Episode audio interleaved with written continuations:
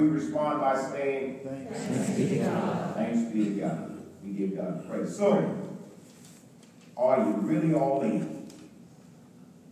Are you really all in? I saw it on the screen.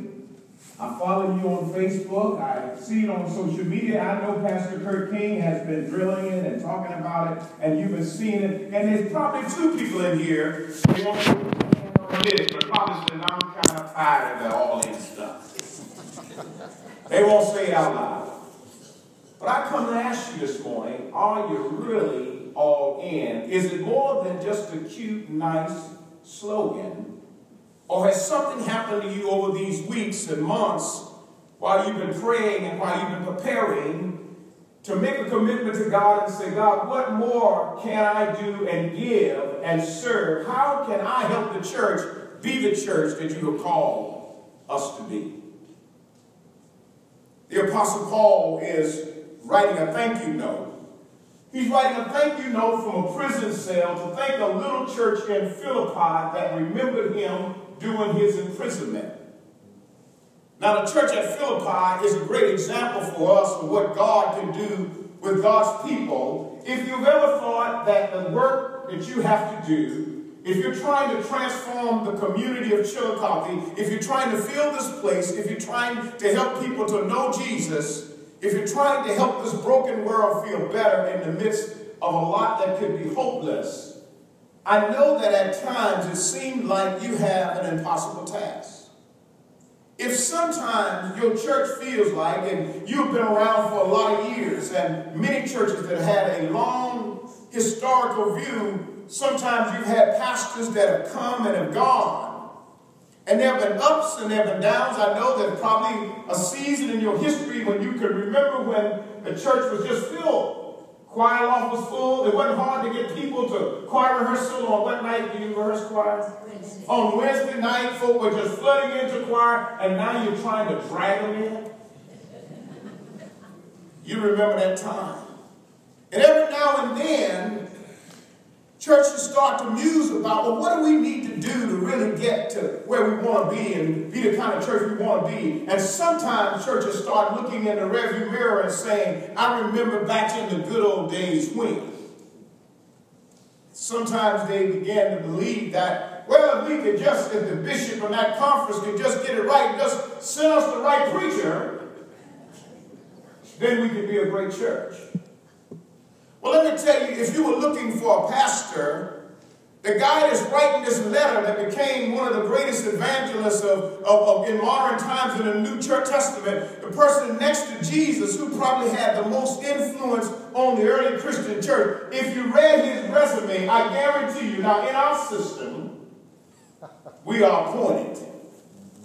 But if you read Paul's resume and you are called church, I'm going to tell you, you would not invite him even to be a guest preacher. if you read the resume of the Apostle Paul, you found out that he was a troublemaker and he'd been in jail several times. If you find out that he was a guy that before his conversion, he actually started out on the other side, he was playing for the other team. He didn't like the Jesus team. He didn't like the folks up there in that, that Jesus section in that window. He really don't like you all. He didn't like all the noise folks were making. He was one of those that cheered and he thought that when they crucified Jesus, that finally they had settled down this new sect, this new band of folk that were hanging around that little wandering prophet from Nazareth. He thought that it was over with. He thought they had shut down that little movement. He was there. This, this, if you go and read his resume, when he was still known as Saul, he was present when Stephen was stoned to death. When they were stoning Stephen to death, he was holding the coat, coats of those that stoned Stephen to death. He was there. He was giving his, and he got what he thought was his calling at the death of Stephen.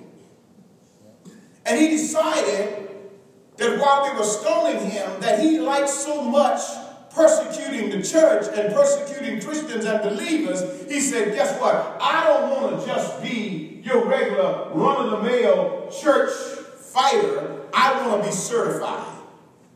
So Saul got a certification to persecute churches. That's what that letter of authority. He said, I want a letter. He said, I'm going to go to Damascus, and anybody I find calling on the name of Jesus, I'm going to put him in handcuffs. I'm going to throw him in jail. Saul got deputized. He got a badge, y'all, to go and put Christians in jail. He thought that was his job. He did much harm to the church. On his way to Damascus, God had another plan. So this Saul, on his way to Damascus, when you read his story in the gospel, in the, in the Acts of the Apostles, you find out while he was on his way to Damascus to disrupt the work of the church, God had something else in mind. Saul, who became Paul, is proof positive. Be careful who you decide. Trinity, don't decide to go with this selective evangelism where you want to decide who ought to come in take everybody that walks through the doors and go out and get some folk that other folk don't want because God may just be up to something. Amen. God may just decide that there's another Saul who started out as a persecutor that he needs to convert and turn into a proclaimer. Saul on his way to Damascus, you know his story. In the middle of the day, when he was on his way to Damascus, the S-O-N outshined the S-U-N. Mm-hmm. And he was blinded on the way. He was knocked off his peace. He heard a voice that he had not heard. He heard the Lord Jesus say, Saul, Saul, why are you persecuting me? Who are you, Lord? And so Jesus talked to him. It's hard to kick against the pricks. He changed his life.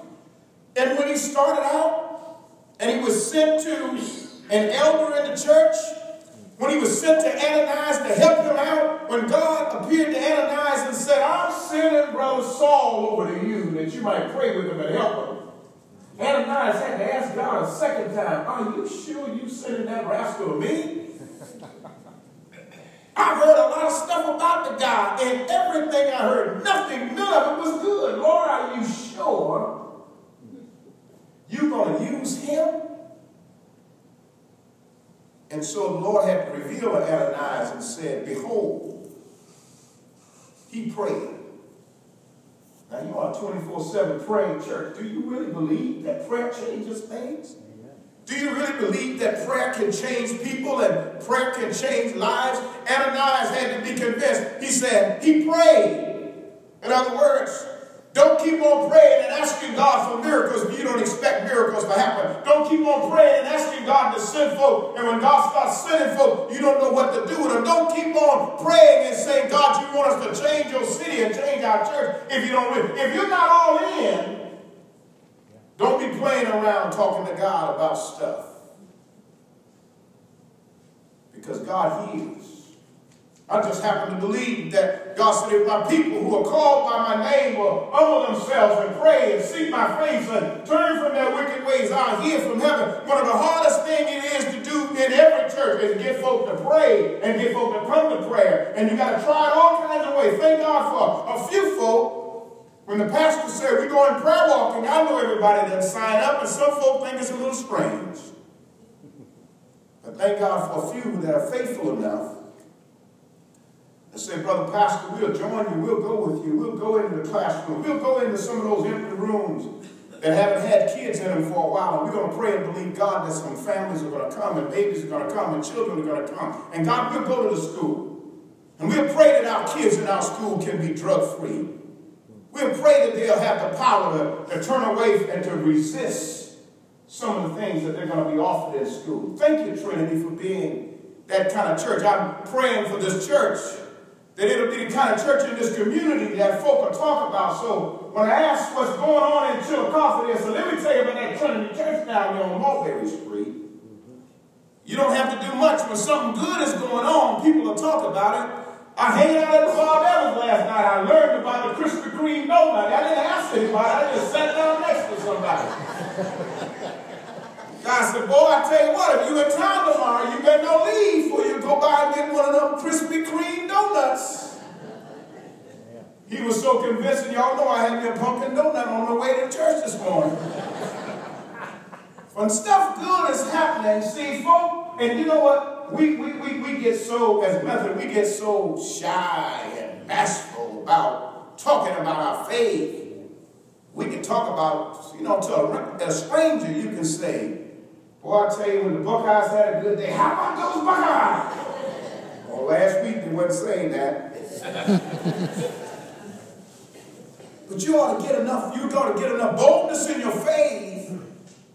God is stirring something here in this church and doing something. If you're really all in, you ought to be stirring something. So I'm praying that the next time I stop or somebody else to stop in your city, that not only will they be telling about the Krispy Kreme donut down the street, but the Bob Evans and that Applebee's. I couldn't get an Applebee's last night. I don't know how many of y'all were in there, but they were giving out some free dinners for the veterans. Oh, the line was out the door last night. Couldn't get into Applebee's last night. I had to start over the Bob Evans and sit at the counter. But I'm hoping that somebody sitting at the counter meet the stranger in the city or looking at somebody who might look like me, who look a little scraggly, I wasn't shaving, I wasn't looking the best, I wasn't groomed yet, I was just sitting there hungry at the Bob Evans. I hope somebody tell me, hey, brother, if you're in town tomorrow, don't you leave before you go by Trinity Church. Because there's some saints there not only do they serve the best breakfast you've ever seen, and all of those different variations of, of the sausage casserole with cheese and spicy and all the other good stuff they have for breakfast, but when you go there, you'll meet somebody with a smile and with a, with a, with a heart of welcome.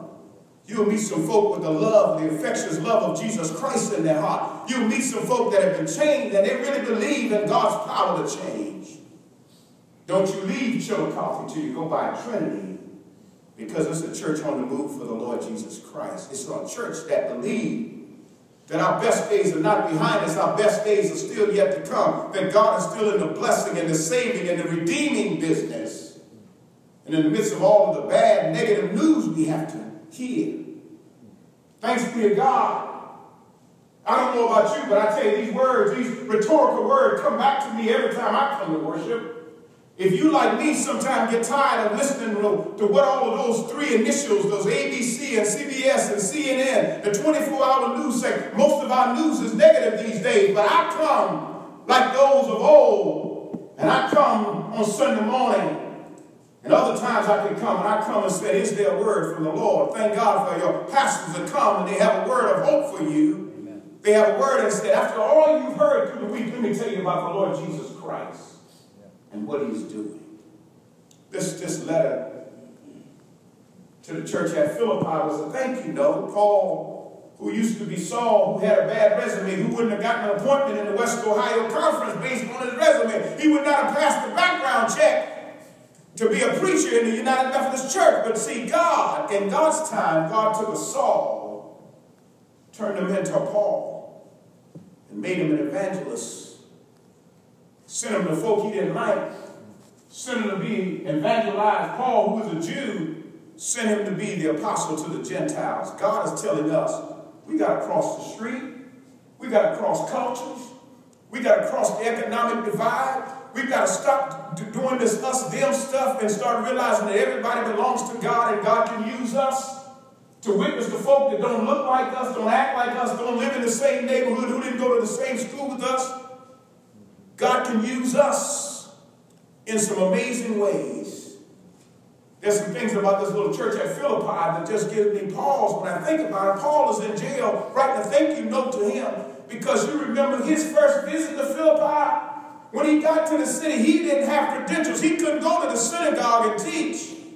He wasn't invited to be a guest preacher. He wasn't able to stand behind the sacred desk and teach with the priest in the synagogue. But you know what he did? He was on his way somewhere else. He was on his way somewhere else. But you know what prayer did? Paul said, We were on our way sailing somewhere else. But I saw somebody in the spirit praying and saying, Come over here. I saw a man saying, Come over into Macedonia. So we changed our course. That's what God does, that's what prayer does. God starts directing folk you have never met God will raise up somebody from a little small town in Andrews, South Carolina that didn't know Chillicothe exists, and he'll send by your church to say a word of hope to you. God sent Paul over into Macedonia and they landed in this little seaport town called Philippi. And what he didn't have credentials to go to the church, you go back and check the history. You know what he did? He heard that there was a prayer meeting going on down by the river. There were a couple of women gathered there. Lydia was one of the women at the, at the river in Philippi. Lydia was one of those ladies there. She was a she was a merchant. She was a seller of purple dye. She was a woman with a business, a businesswoman, a businesswoman with her own business in Paul's day that had time to have a prayer meeting down by the river. And so when Paul and Silas went to Philippi, they stopped by the river they broke into the women's prayer meeting and they didn't say, hey, what are you strangers doing here? They saw the anointing of God on those men's life and say, we discern that you are men of God and we would have you share the word of God with us. And Saul and Paul teach to the women and the women got converted and then they took them into their houses and their households got saved. And after they had a prayer meeting in their houses, when they went outside, there was another strange woman. Now, we got the businesswoman Lydia, and we got her house getting saved. But when Paul and Silas was walking around in the city, there was a woman that was a fortune teller. There was a woman who her masters were exploiting. She had a spirit, the word says she had a spirit of divination and all. She was able to tell people's fortune. She was uh, back some years ago. Some of y'all might remember this commercial about a Jamaican woman. Her name was Miss Cleo. There was a commercial about her said, Call me now. She would tell fortune one of them 900 numbers. Well, this lady was Miss Cleo before Miss Cleo was Miss Cleo. One thing she did in her being a fortune teller or a card reader, this woman recognized the anointing of God on Paul and, servant and, and Silas's life. And so everywhere those guys went, she cried after them. She said, These men are servants of the Most High God. Paul got so annoyed with that thing because they were trying, see, they were trying to just kind of blend into the city, be cool. They weren't trying to make a whole lot of noise. They weren't trying to get in trouble or get in jail. But when this woman did that, Paul cast that spirit out of her. And when she got delivered from the spirit that allowed her to tell fortune, but that also tormented her and kept her in bondage, don't you know there's some folk that need to be set free in your city? And if you start helping some folk come out of sex trafficking, and you're going to help some folk come out of prostitution and help folk get off of drugs, if Trinity starts do stuff in the city that begins to liberate some folk, don't you know that there's some folk that are making money off of folk that'll get upset? That's what happened in Paul's day. And so all of a sudden, when they he delivered that woman, they said, These men are teaching things we're not lawful to hear. So Paul and Silas end up getting thrown in jail in Philippi. Go and check it out. It's in Acts 16 chapter. And while they were in jail, this is what it means to be. What, have y'all tried some stuff that's gotten you in a little bit of trouble or gotten you some recognition that you didn't want. And sometimes, Pastor, when you take a risk to do some risk-taking mission, somebody might misunderstand it. And every now and then, anytime the church gets a little bad or negative press, you got some of the naysayers. Sometimes y'all might be prayer walking, and some one person, now you might bless somebody, but somebody might get upset and say, I don't want those folk walking around on my street witnessing. And if any little negative thing happen, every now and then, it doesn't happen here in Trinity, but in some churches, there's some folk that got a radar for the negative. And the least, the least little negative thing, they'll hang on that. See there, I told the pastor we ain't got time to be doing that. Well, these guys got thrown in jail. If your pastor, because of conscience of others, if any of you ever stood on your conviction to do something that might even land you in trouble, don't be the church that if you take a stand for justice or for righteousness, if God tells you to go and stand with some folk that are losing their job unjustly, and if you end up in jail, don't take being in jail, don't take taking a stand as a reason to say you can't witness to the gospel. Because whenever you witness to the gospel, you take a risk. These guys, when they got thrown in jail, some folk would have, would have, would have, been done right there. But when they got to jail, they had prayer meeting. When they, all the other prisoners were sleeping, they told the choir, the choir, what? They didn't wait on the choir that day. They said, you sing a song and I'll pray a prayer. Paul and Silas had a prayer meeting in jail. And while they were singing and praying, the Holy Spirit began to move. And they said the jail shut and all the doors were open. Let me tell you something about your praise and your celebration. When you go all in for God and when you determine that you're going to give God praise anyhow, even in good times and bad times, even when you don't meet the budget, even when you try something and don't quite get there, when you give God some glory and praise anyhow, when you do that anyhow, God blesses it. They began to sing and pray in prison until all the doors flew open. Don't you know that your praise helps other folk get set free? They, they were the ones singing and praying, but everybody doors got flung open. When they put Paul and Silas in jail, they were so worried. He said they put them in the dungeon, in the inner cell. They put shocks, uh, stocks on their feet and, and chains on their hands, and then if all of their chains fell off. And they told the jailer, you better not let them escape. When the jailer woke up and discovered the prison doors open, he decided he was going to commit suicide because he knew it would be death for him. If prisoners escaped on his watch, they were going to kill him. So he decided he was going to take his own life. But when he drew back his sword to take it, Paul said, Do yourself no harm. We are all still here. Now, the record records that the jailer got saved. He cried out and said, Now, what must I do to be saved? And Paul told him to believe on the Lord Jesus Christ. You'll be saved. And the jailer then invited Paul and Silas to his house, and his house got saved. So, when you add this up, a businesswoman, a fortune teller, and a jailer that was the nucleus of the church in Philippi.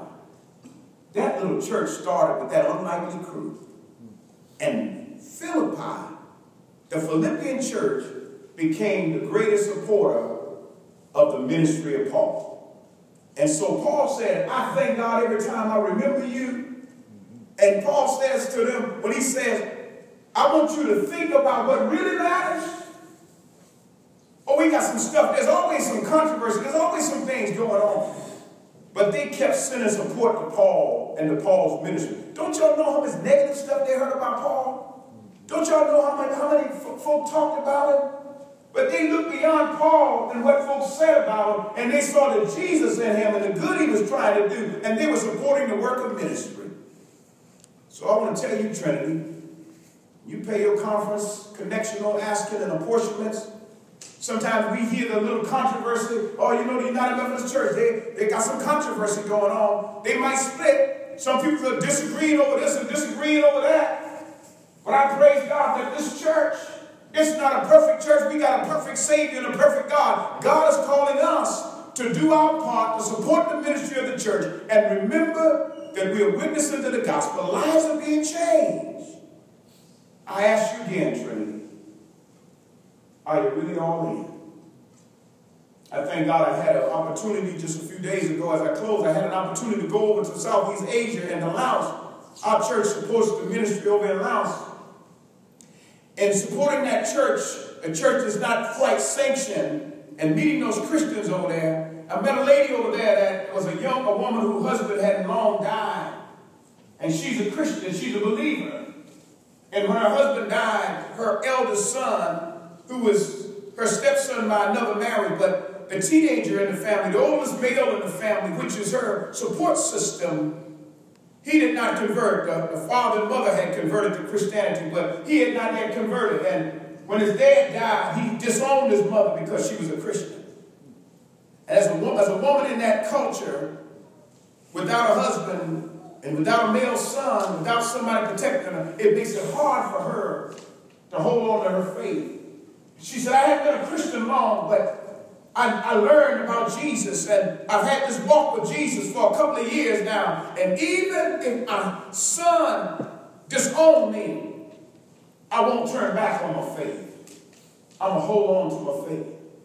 When I was in that little village in Oldhamside when we rode up the Mekong River and we got to that little small village and walked up those steps and walked into that little hut with a dirt floor and places without running water and places with a little bit of electricity. And, and those folks shared what they had with us.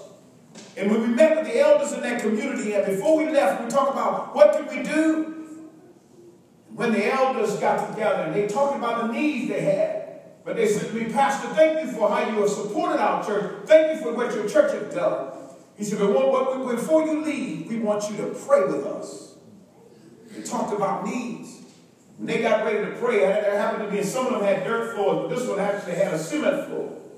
When those guys got ready to pray, they said, Pastor, we're going to pray. And I had five pastors and the village elders, and they got down on their knees.